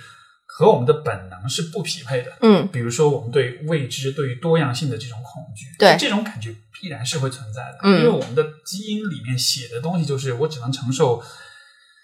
百分之五的复杂性，嗯。而现在你面临的是百分之九十的复杂性，嗯。或者说未知性，嗯。对啊，所以所以我觉得这种体验可能是不可避免的，嗯嗯嗯，是，就很容易就会觉得很晕，不知道该相信谁，不停地在遇到相反的观点和相反的论证。对，我觉得这是一件很好的事情，就是当这个矛盾发生的时候，它促进你去思考。对，就唯一的出路就是思考，对就是学，就是思考，对就是就是试图通过你的努力去把这个未知的这一片乌云给它给拨开，因为你只有这条路，嗯就你没有。其实我会觉得啊，也也许我逃回到那个那个简单粗暴的那个邪教的 理念当中，也许就好，但是没有选择，因为因为有一天你会发现你在里面待不住啊，对对对 就还是会它还是会不管用的，它还是会没办法解答你所有的问题的。对，所以可能我觉得像所有大家长式的，就是这种中世纪的这些东西，这些权威的东西，可能都会慢慢的式微。就婚姻是一个，可能宗教也会是一个。如果放在个体层面，我觉得有一个例子，就是说，我曾经有过好相当相当一部分来访者，他们都是那种小时候是那种乖乖乖乖孩子，就很听父母话，学习成绩很好，就是那种别人家的孩子。嗯但是有相当一部分的人，他们在成成年了之后，他们会发现很多生活中的问题他处理不了，嗯尤其是感情的问题，嗯，因为感情感情太复杂了。对，这个很不确定，很复杂。这个时候，他们要么会试图去寻找父母的见,、啊见解，但是显然还是去寻求权威。对。要么你是去尝尝试去寻找别人的帮助，包括他们，比如找我做咨询的时候，会希望我告诉他们怎么样才是对的。嗯但就是，但就是我会慢慢让他们明白说，其实正确的方式是，你学会有自己的这种探索跟思考的这种精神，是因为这才是真正的出路啊！嗯如果你总是要依赖一个简单粗暴的答案的话，也许当下的问题是解决了，嗯，你之后还是会有个对，无尽的无各种无解的问题对摆在你面前。嗯对嗯，就是唯一的正确答案是没有的，是就是很很让人悲伤的一个事情。我觉得就是可能很多就这种教主，无论是阿雅娃娃还是武志红或者什么，他都是想去解决这个问题。比如武志红他，或者是有很多心理学家，他们就会说，你的所有问题本质上都是你原生家庭的问题，或者就都是你。啊、某一段经历的问题，你就是要去把它归因到那个时候，对，对，但其实他很很难说那个会是问题的答案，而且你去依赖这个答案的话，我觉得对个人的发展未必是好事。其实我觉得，嗯。啊、你像武志红啊，像艾娃什么的，嗯，他们说的东西其实不完全错，对，就它当中是有一些东西是还是有点符合呃，比如说这个、比如科学研究的发现，嗯嗯或者什么的对吧？可是点就是在于，啊、就比如说现在当我们看到我们的公众、我们的这种公众舆论的时候，嗯我觉得一个很大的问题就是，我觉得绝大多数人还没有学会去同时接受两种矛盾的观点。对，你懂我意思吗？嗯就是嗯以前我讲听过一句鸡汤的话，就说什么是智慧？智慧就是你能允许两个针锋相对的相反的观点存同时存在于你你的脑海当中。嗯我觉得很就是公众普遍还没有能做到这一点，就还是会比较两极化的。对，对，嗯或者说人类还没有进化到这个。对，因为不管是中国，你看像像美国也是啊，嗯对民对对对党，对吧？，他不能容忍有两个敌对的事情发生在他的脑中。但是实际上就，我觉得恰恰是就是呃，你有两个就是相反的，看上去相反的观点，嗯但是这两个观点的相碰撞，才能够在这个当中得到一些我觉得更趋向、更接近真理的东西。嗯嗯嗯你比如说像我们说，呃，比如说武志红对吧？巨星国他觉得一切都是原生家庭的错，嗯这不完全错，但是他不完全对。它对也许从统计的角度来说，也许它能解释，比如说百分之三十的问题，嗯，但是还有其他的因素在啊。是，如果你 diss diss 他的话，你其实是否认那百分之三十；嗯如果你支持他的话，你又是忘忽略了那其他的百分之七十。嗯嗯嗯所以实际上，理想的状况应该是你从这儿拿一点东西，从那儿拿一点东西，最终你形成一个嗯比较整合的一个看待问题的方式。对，我觉得是人活在光谱上吧。光谱上，对，就是你可能一会儿在零点三，一会儿在零点九，就是在零和一之间，你一直在浮动，而且就是你的观点是流动的，所以你可能有，因为你有零和一两个敌对的观点一直在就是斗争，所以你一会儿会在零点三，一会儿会在零点九，对对，这个这个当中又有一个呃一个我就是我觉得可以吐槽的事情嗯是什么呢？就是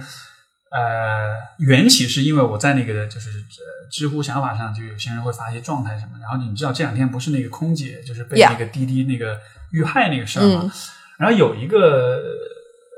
好像是二更吧，你知道他们吗？我知道对，就一哦我知道了我知道你想说什么然后那个文章里的就是描述这个受害的这个空姐，她的那个语言其实非常的恶心。对，她其实就是有点去美化那个被强奸的过程那种感觉，嗯嗯嗯什么嗯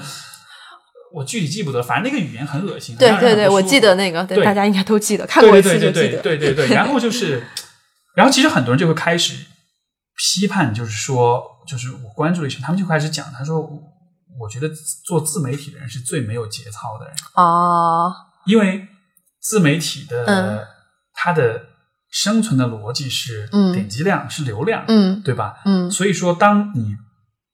就是当你为了流量去写东西的时候，嗯你看你肯定就会写那些最容易最容易被人共鸣的那些东西。没错，可是问题就在于，最容易被人共鸣的东西，往往也是很偏激的。对，很哎极端的对这个，我觉得就是你继续，对，所以所以刚才我们不是在讲嘛，就是就是理想状况应该是人们可以接受不同的观点，对甚至是甚至是相悖的观点，嗯。你同时都能接接纳的话，你才能够整合，你才能够形成自己的看法。嗯。但是在这个自媒体拥有这么大的话语权的这个年代里面的话，我们接触的更多的观点其实是被，就是我们看待呃，我们思考跟看待问题的方式，其实是被很多时候是被自媒体的人所影响的，对。因为他们永远想要给你非常极端的、非常是煽动性的？是这种想法，不准不是中国人这样的一种。没错这样的一种，所所以我觉得这是一个嗯，我其实我我现在整天都在思考，就是这整个大众媒体 mass media 和人之间的关系，因为之前我。我是读新闻的嘛对，然后呃，我会去上别的系的课，比如说社会学系，然后社会学系的人就会骂新闻系的人，就他们就会说哦，你们为了流量，为了这个 business，然后你们会去说一些特别耸人听闻的话，然后为了让人们转到你这这这个台，然后就是你们没有良心。然后就是这样对然后我就 我就很生气，我就说那是谁转的这个台？很相信自由意志，对，我就说那是那观众喜欢这样的东西，是因为他们先喜欢了这样的东西，然后所以才会有人去迎合。然后我就是这这就是我跟你说的嘛，我之前就是会相信这种这种观点，我就觉得说，那如果你是一个会去看。比较这个 intellectual 就是呃有有思想性的这些东西，有独立思考的这些东西，那你就去看那一些。对，对，那你为什么要转这个台呢？嗯嗯，你去看了这个内容，你去贡献了这个流量，那你就是在共同行凶。我是这么想的，然后我就觉得，就是责任并不是在那些博流量的人身上，是然后而但是是人性当中本身有那种懒惰，对有坏的地方，七宗罪的这些东西，对对，谁让你先有了这些东西？我当时就是这么 想的，所以我对我我理解，我理解对对对屁股决定脑袋。你在那个行业里，你必须这么相信，不然的话你就没法工作。所以包括阿呀哇哇也是这样，我就觉得说，哦，那你不去关注阿呀哇哇，那你如果如果就是你如果是这样的一个人，那你爸妈也会这么跟你说，是对吧？没有阿呀哇哇也会有其他人，那你就是会最后是这样相信的。然后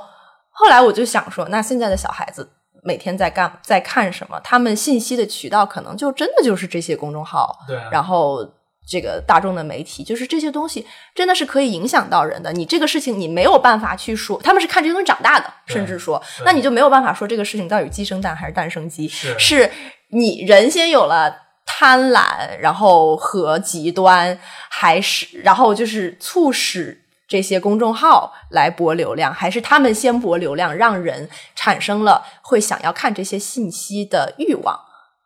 他们是互相影响的。其实我觉得这是一个呃双方都有作用的一个过程。，对，就是对于人来说，嗯啊、追求确定的、确凿的观点，嗯，这是人性的一个部分，是对吧？，这是他比较坏的一个部分，一个呃懒的部分我觉得也。不一定是坏，我觉得也不一定是坏或者懒，只是说，只是说我们刚好有这样的特性。对，我们为什么会有这样的特性？比如说，也许这是进化当中的一个副产品，嗯对吧？就就当然我就瞎掰啊，我就我就猜测，比如说对于呃呃就是狩猎采集社会的人类来说，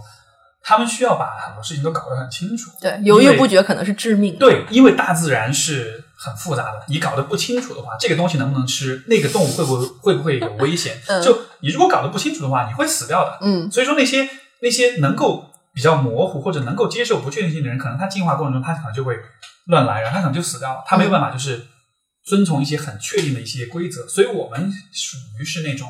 总体来说是那种比较追求确定性的那那那一部分生存下来的人，嗯对吧？但是这部分人到了现代社会，他就出现一个不匹配，嗯就是说现代社会其实又有很多的不确定性是需要你去主动的去迎接、去面对，是甚至去利用的。是，但是，但是就这种特性还依然存留在我们的基因当中，没错我们的心心心智当中。嗯所以这是人个体的层面的问题。嗯而从媒体，比如说自媒体的这个层面，他可能知道这个特性，他同时也选择了利用这个特性。嗯，所以这其实是一个说白了，双方双方共共同作恶，对 就谁也不是清白的对。但是我觉得，可能消费者相对来说选择是更少的。那么作为生产者，就要有更多的社会责任在。对，所以他应该是鼓励不确定性的，他应该是鼓励独立思考，他应该是鼓励不一样的观点。但粉就会很粉丝就会很少。完了，感觉这是 自黑。是绝对是自黑。我公众号搞了这么多年，现在就才三万多，我都不好意思跟人说了多少次，你知道吗？你去，你赶紧学习一下人家阿呀娃娃，你买买彩妆。没有，就其实以前我也研究过，就比如说公众号怎么嗯涨粉啊。你看，像比如说像 Know Yourself 这样的号，对吧？嗯一百多万粉了，嗯他们的写作的模板，像迷茫，就他们的写作公式，我觉得就就很多文章分析嘛。然后我觉得、哦，我理解这个逻辑啊，但是我真的就不想那么做。嗯嗯嗯，因为你真的就是在把问题过度简化，你真的就只是在共鸣大家的痛苦，是。没有真的让大家得到任何有实质、有实际意义的，甚至说这种这种这种取悦的博眼球的共鸣，它甚至嗯。反而是阻碍你成长的，因为你永远觉得问题就是这样的，对对它不可能改变，对对吧？比如说我们现在对原生家庭觉得啊，这个东西好难。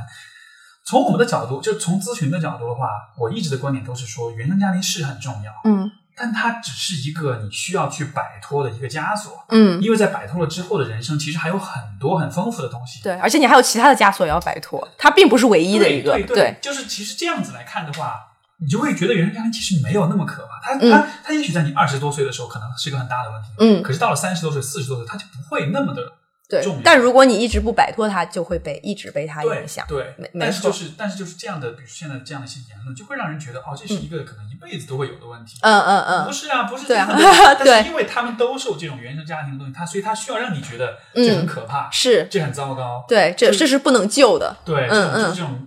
你一辈子都会被他所影响，被他所捆绑。嗯，这这种贩卖焦虑跟恐惧的这种这种做法，我觉得好好没意思，好没节操。是 对，对我懂你的知识焦虑，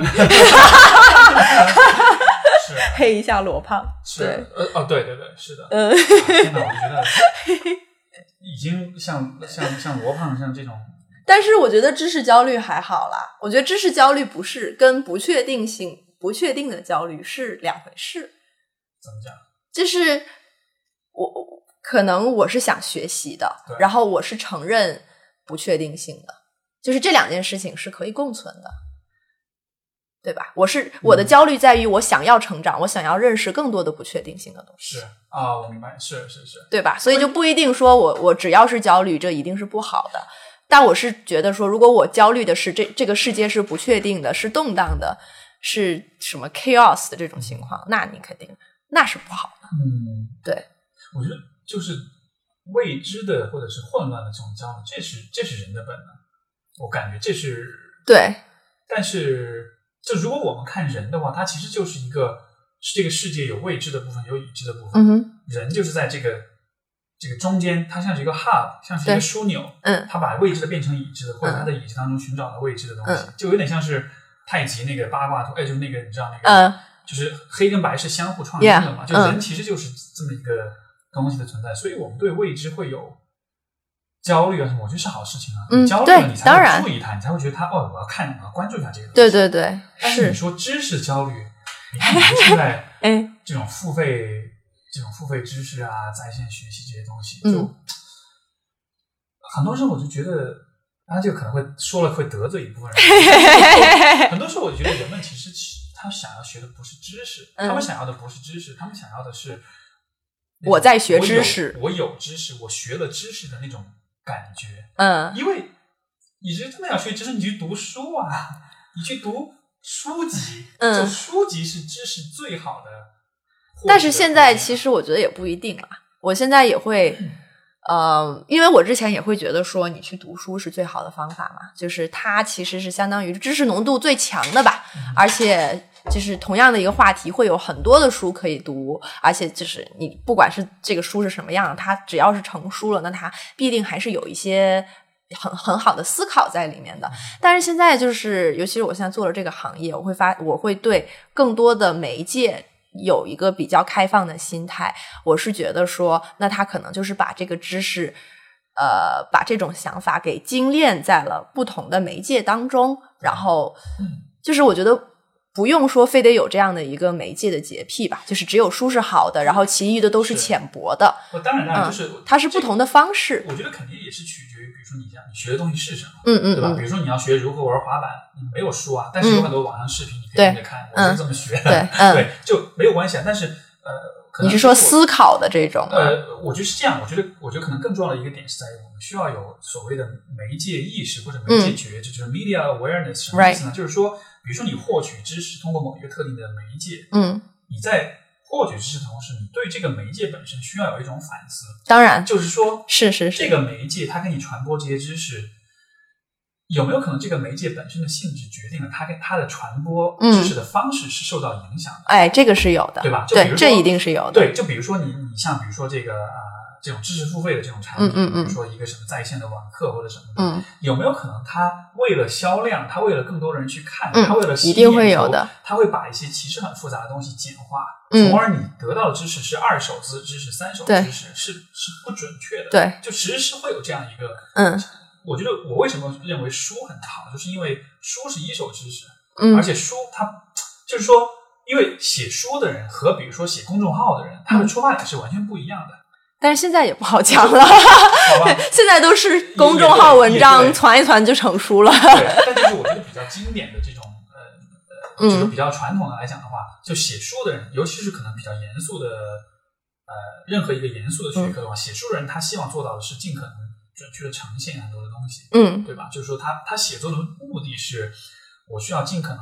详细的、准确的去呈现关于这个问题的很多相关的知识。，是，而写公众号的人，他的嗯。担忧是，或者他的这个关注的是，这个东西能不能被。但是我觉得那这样的话，书也值得它本身的就是 media awareness，就是说，那如果现在呃所有的眼球、所有的流量都往这个公众号跑了，都往这种 visual，比如说电视、电影去跑了，那么现在可能现在在写书的那一帮人，他的质量和他思考的深度和强度都对不如，没错，其他人，就就是其他媒介的人，以及呃，怎么说呢？他们可能就没有那么，他们可能就不是一个那么适应这个时代的人了。是，所以他们讲的内容可能有很有可能会是过时的。就是我觉得他们各有各的局限吧。所以，我个人认为的一个解决或者折中的途径，就还是什么？就还是科普，还是得我我非常非常的推崇，就是做严肃科研的，就是专业人士去嗯做对大众的科普。嗯因为这其实是一个，因为因为科就是科学体系的存在，它牛逼就在于不论任何时代，它这一套方法，它这一套逻辑是、嗯是跨越时空的。你在任何一个时代，你用这套方法去研究问题都是 OK 的，都是靠谱的，对吧？嗯所以说，即使是现在比如说新媒体啊这种各种发，但是在在科学的研究的这个内部来说，嗯它是很稳定的，嗯它所产生的研究的结论跟发现质量是很 OK 的，嗯但是可能就是有更多的这种，就是做做研究、做科学的人，他们需要更多去做科普，是因为这种忽悠的东西、博眼球的东西，它会有，嗯我没法阻止它的存在。但是与此同时，你不能只有这些东西，嗯，因为也许有些人是为了娱乐、为了好玩，他会去看这样的但是也有些人他可能在生活的某个时候、某个阶段，他还是需要看一些就真的靠谱的、真的就是站得住脚的东西。当然所以这些东西应该有存在。嗯嗯所以这就是我觉得就是科普它的意义，它没有办法一下子启发所有的人嗯都变得很理性、嗯很科学。嗯嗯但是它至少人们在需要一点理性的时候，对，它可以出现有个有个 option，它得有一个选择是有有一条通道，对，嗯它是有这个现成的一些可以去是依赖、去关、去去去获取、去收集的这样一些东西。但我觉得，这与此同时，也可以不用去排斥想要流量、想要眼球的这些东西，因为这其实是可以最好的把你的想法给传播出去。就是它有它不好的一面，也有它好的一面嘛。所以我之前就看到一个关于。正正好是关于传播学的公众号，它的 slogan 是什么？是如果学术有强，就让标题党打倒它。哦 嗯嗯嗯嗯这个说的很好，对，的确如此，嗯，很有意思。是是，就还是一个不同的功能，就还是多样性嘛，对，对吧？不同的媒介都需要同时存在的。嗯那我又强强行的加一条，就就呃。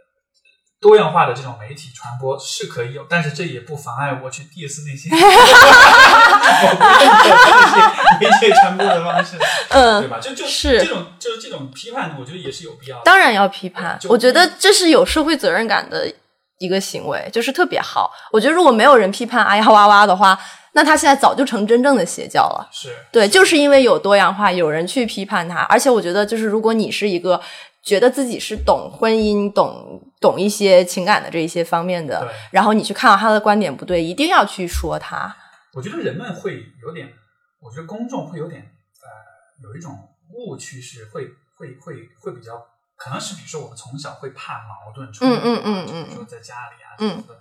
中国这个社会也是比较讲究和谐。比较讲究和谐，对。所以所以我们对于批判、对于辩论、争论，其实会有一种本能的恐惧感。对，所以奇葩说会一下子成为一个爆款。但是就就实际上批判、呃这种 diss 所有这些东西，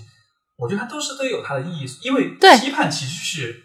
观点想法的碰撞，是，你只有碰撞了之后，你才有可能形成就更整合的、更理性的当然看法，对对吧？比如说，就就就比如说这个一个瓦粉，对吧？他听到有人在批判 I O R 的时候，他第一个反应就是会变得非常的防御。对，当人们变得防御的时候，他们的这个心理学的研究就已经不争的事实，就当人们变得防御，当人们感到被威胁的时候，他们会更他们会更紧紧的抓住他们已有的认知和信念，嗯嗯他们嗯，会变得更加固执。对因为他们是权威型的。教育下生产出来的这样的人，他们会觉得说有一个东西会是完全对，那么他是百分之百对的，他不承认一个权威会有他的局限。没错，嗯没错，对所以说，所以说，就是当我们看到，比如说不同的观点论证，比如说瓦粉看到有人在在这个，比如听到你在批判他的时候，他嗯立刻会变得啊，这个人啊，我好恨他，好恨他就真的会有情绪反应，觉得很不舒服，很不适这样。，对，但实际上这样的批判其实它是很有价值，是很有当然当然，因为它不是要真的让你不可以去。嗯就比如说我们的讨论，其实不是说你就不要去看爱对娃的东西。嗯嗯嗯，我们今天的观点一直都是说它有它的一些作用跟功能，嗯但是点是在于你需要更多样的、更多元的一种去接受，而且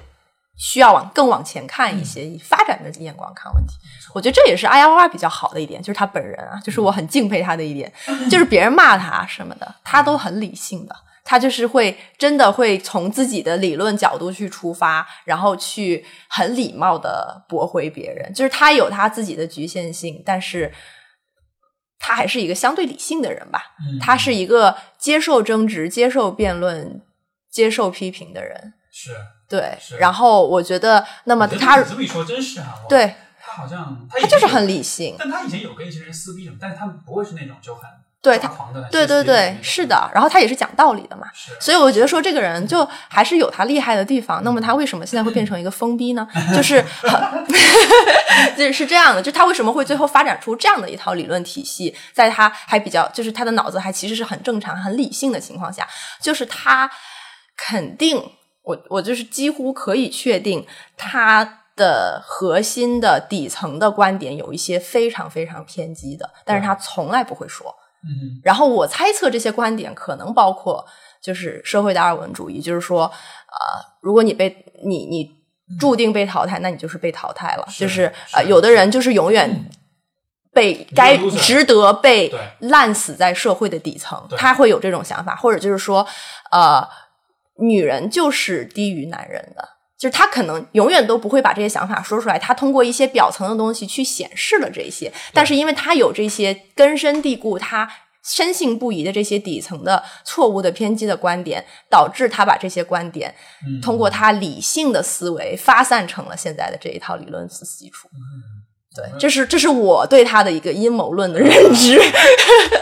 是，可我觉得我我我觉得我觉得这样的推理是有道理的，而且就我听完觉得，哎，好缺爱啊。对，不知道原生家庭出了啥问题。就也许就就如果他真的是这么想，我觉得，对吧？就你如果你如果心中是带着很多爱在看待这个世界、看待人的话，嗯不会这么偏激。当然，我觉得偏激的人真的都还是就偏激背后永远都是匮乏，嗯嗯就是就是就是偏激都是被非理性的嗯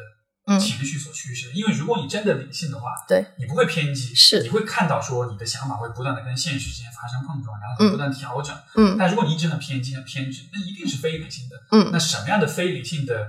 因素有可能会让你一直这么偏激？就什么样的非理性的呃影响会一直存在？那就是 trauma，就是创伤。对，就只有创伤会让人嗯一直很痛苦、很难过，然后也没有办法改变，会一直卡在这个里面。是，所以，就是会有一些深信不疑的错误观点。但我也是推测啊，啊，对我们都是推测啊，我们不接受任何这个法律的。就实实实际心里面暗中都想，肯定就是事实。对对，跟大家讲还是要说，本次播客只代表 Steve 本人观点。没错，没错。嗯，对，我觉得可能是这样的，所以，哎，也也也同情他。是，嗯就不知道吧。但但就是我觉得这个怎么说呢？也许比如说我们有一些听众，或者他们也可能会生产一些内容，或者也会去影响周围人。我我觉得就是，我觉得最重要的一点还是在于，这个听上去很肉麻，但就是你真的得带着爱去看待这个世界。当然就你，心，里面对于别人的那种感觉是一种，就是我们说是有 com 是是是 com 是有 compassion 的，是有那种、呃呃同情跟怜爱跟博爱的。你带着这样的一个出发点去做任何的事情，你才有可能啊、就真的做的很当然长远，然后你得到的结论才有可能是真。因为因为当你因为就说呃怎么说呢，就是这个爱这个东西，如果广义的来看，我特别喜欢用一个比喻，就是它就是像水一样。嗯就是他们它无形，它也没有任何的预设，也没有任何的要求，它也没有任何的呃，就是这种偏执，它就是一个流到哪里就可以就就可以适应那个地方的人，嗯呃那样的一个一个存在。嗯然后同时它又是可以滋润万物的，它可以让万物生长，对吧？就是就是我觉得好的这种呃看待世界的方式也是，就应该像水一样，就你不会对你不像石头，你不像闪电，你不像火，你有一个强势的一种非常呃一种一种强势的预设，事情应该是什么样子的，对吧？呃，人应该变成什么样子，你只是给他们滋润，给他们滋养，去支持他们去变成他们自己想要变成的样子。嗯就就是广义的爱，我其实就是这么看的嘛。嗯所以说，当我看到那种很偏激的、很偏执的那种观点的时候，我个人发自内心的感觉，我就这个说起来有点，我就会觉得，哎，缺爱，缺爱都是对对对，真的是缺爱。对而且我觉得，就是尤其是我们现在讨论爱本身的话题嘛，就是爱自己，然后会让我怀疑说，就是无论是瓦解还是他的他的受众们，都缺爱吗？就是他们有没有被真实的爱过呢？或者有没有真的去爱过别人呢？是就是如果你这个东西你真的体验过一次的话，你就绝对不会把这个东西如此便宜的卖给别人真的是这样，就是你去放弃了这个，然后去选择用它交换成了一个价值、一个物件。他，你也不尊重他，对，你也不认可他。嗯，如果你真正体验过爱的话，你应该会非常的，就是你至少是应该会非常尊重这个东西。对你不会轻易的就说啊，这东西我不研究。对，是的，对，就是这是一个玄学，对，这是一个我研究不出来的东西，没有人也能，没有人能够研究出来我刚才讲。对，的那个那些父母，他们的小孩其实生活在很开放的环境，嗯但是他们自己没有体验过多样化的环境开放的这种价值观，所以他们不相信，就是人们没有办法信任他们不了解的东西。嗯嗯嗯，所以所以从这个角度，对，我们应该包装一下爱。嗯，是的，好呗，那就、嗯希望大家心怀大爱。就就我就最最后我们得得到这个这个最终的结论，我觉得还是很嗯，很很很积极的，很那个对对对，很正能量。对 没想到是一个挖粉聊出来的。